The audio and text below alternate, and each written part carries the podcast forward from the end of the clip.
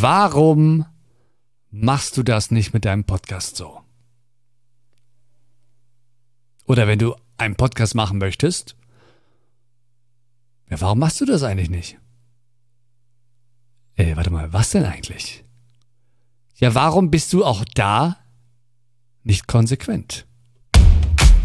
Hallo, ich bin der Micha und vielen Dank, dass du mich heute mitnimmst.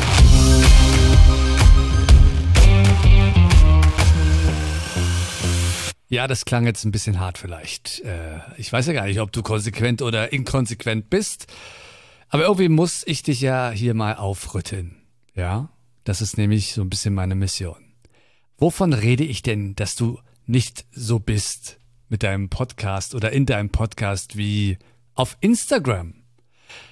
Wenn du bei Instagram postest, dann mit der höchsten Wahrscheinlichkeit überlegst du dir ganz genau, was du da machst.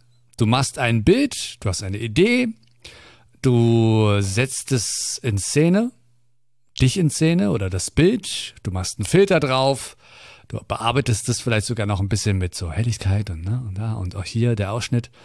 Also quasi, du machst den perfekten Instagram-Post und dann schreibst du sogar noch eine motivierende, bewegende Story drunter, damit die Leute das liken und teilen.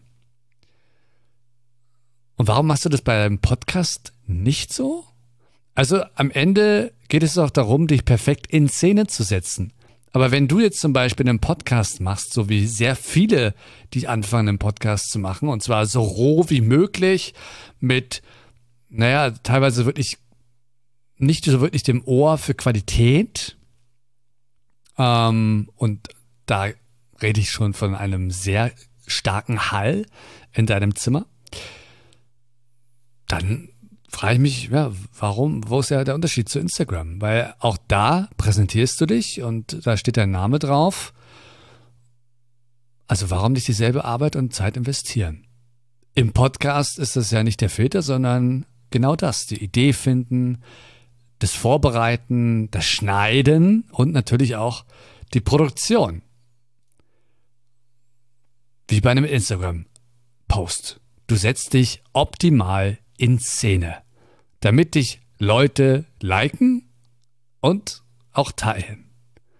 Also es ist am Ende genau dasselbe, aber vielleicht hast du es noch nie so gesehen, weil du halt denkst, okay, so ein Podcast, naja, da kann ich immer anders sein. Kannst du ja auch. Ich würde aber trotzdem immer dran denken, okay, vielleicht sollte ich mich nicht bewusst schlecht in Szene setzen und bewusst schlecht hinstellen, darstellen indem ich jetzt irgendwie irgendwas Albernes mache oder Sachen sage, die ich sonst nicht veröffentlichen würde in einem Instagram-Post zum Beispiel. Das sind also diese Dinge, die wir vielleicht bei Podcasts nicht so sofort im Kopf haben. Denn Audio ist intensiver als ein Instagram-Post.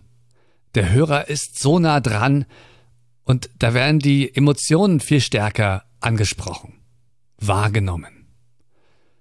Alles, was du machst mit deiner Stimme, mit deinem Mikrofon, was im Hintergrund stattfindet, wenn du Musik benutzt, das sind alles Sachen, die mich unterbewusst sofort berühren.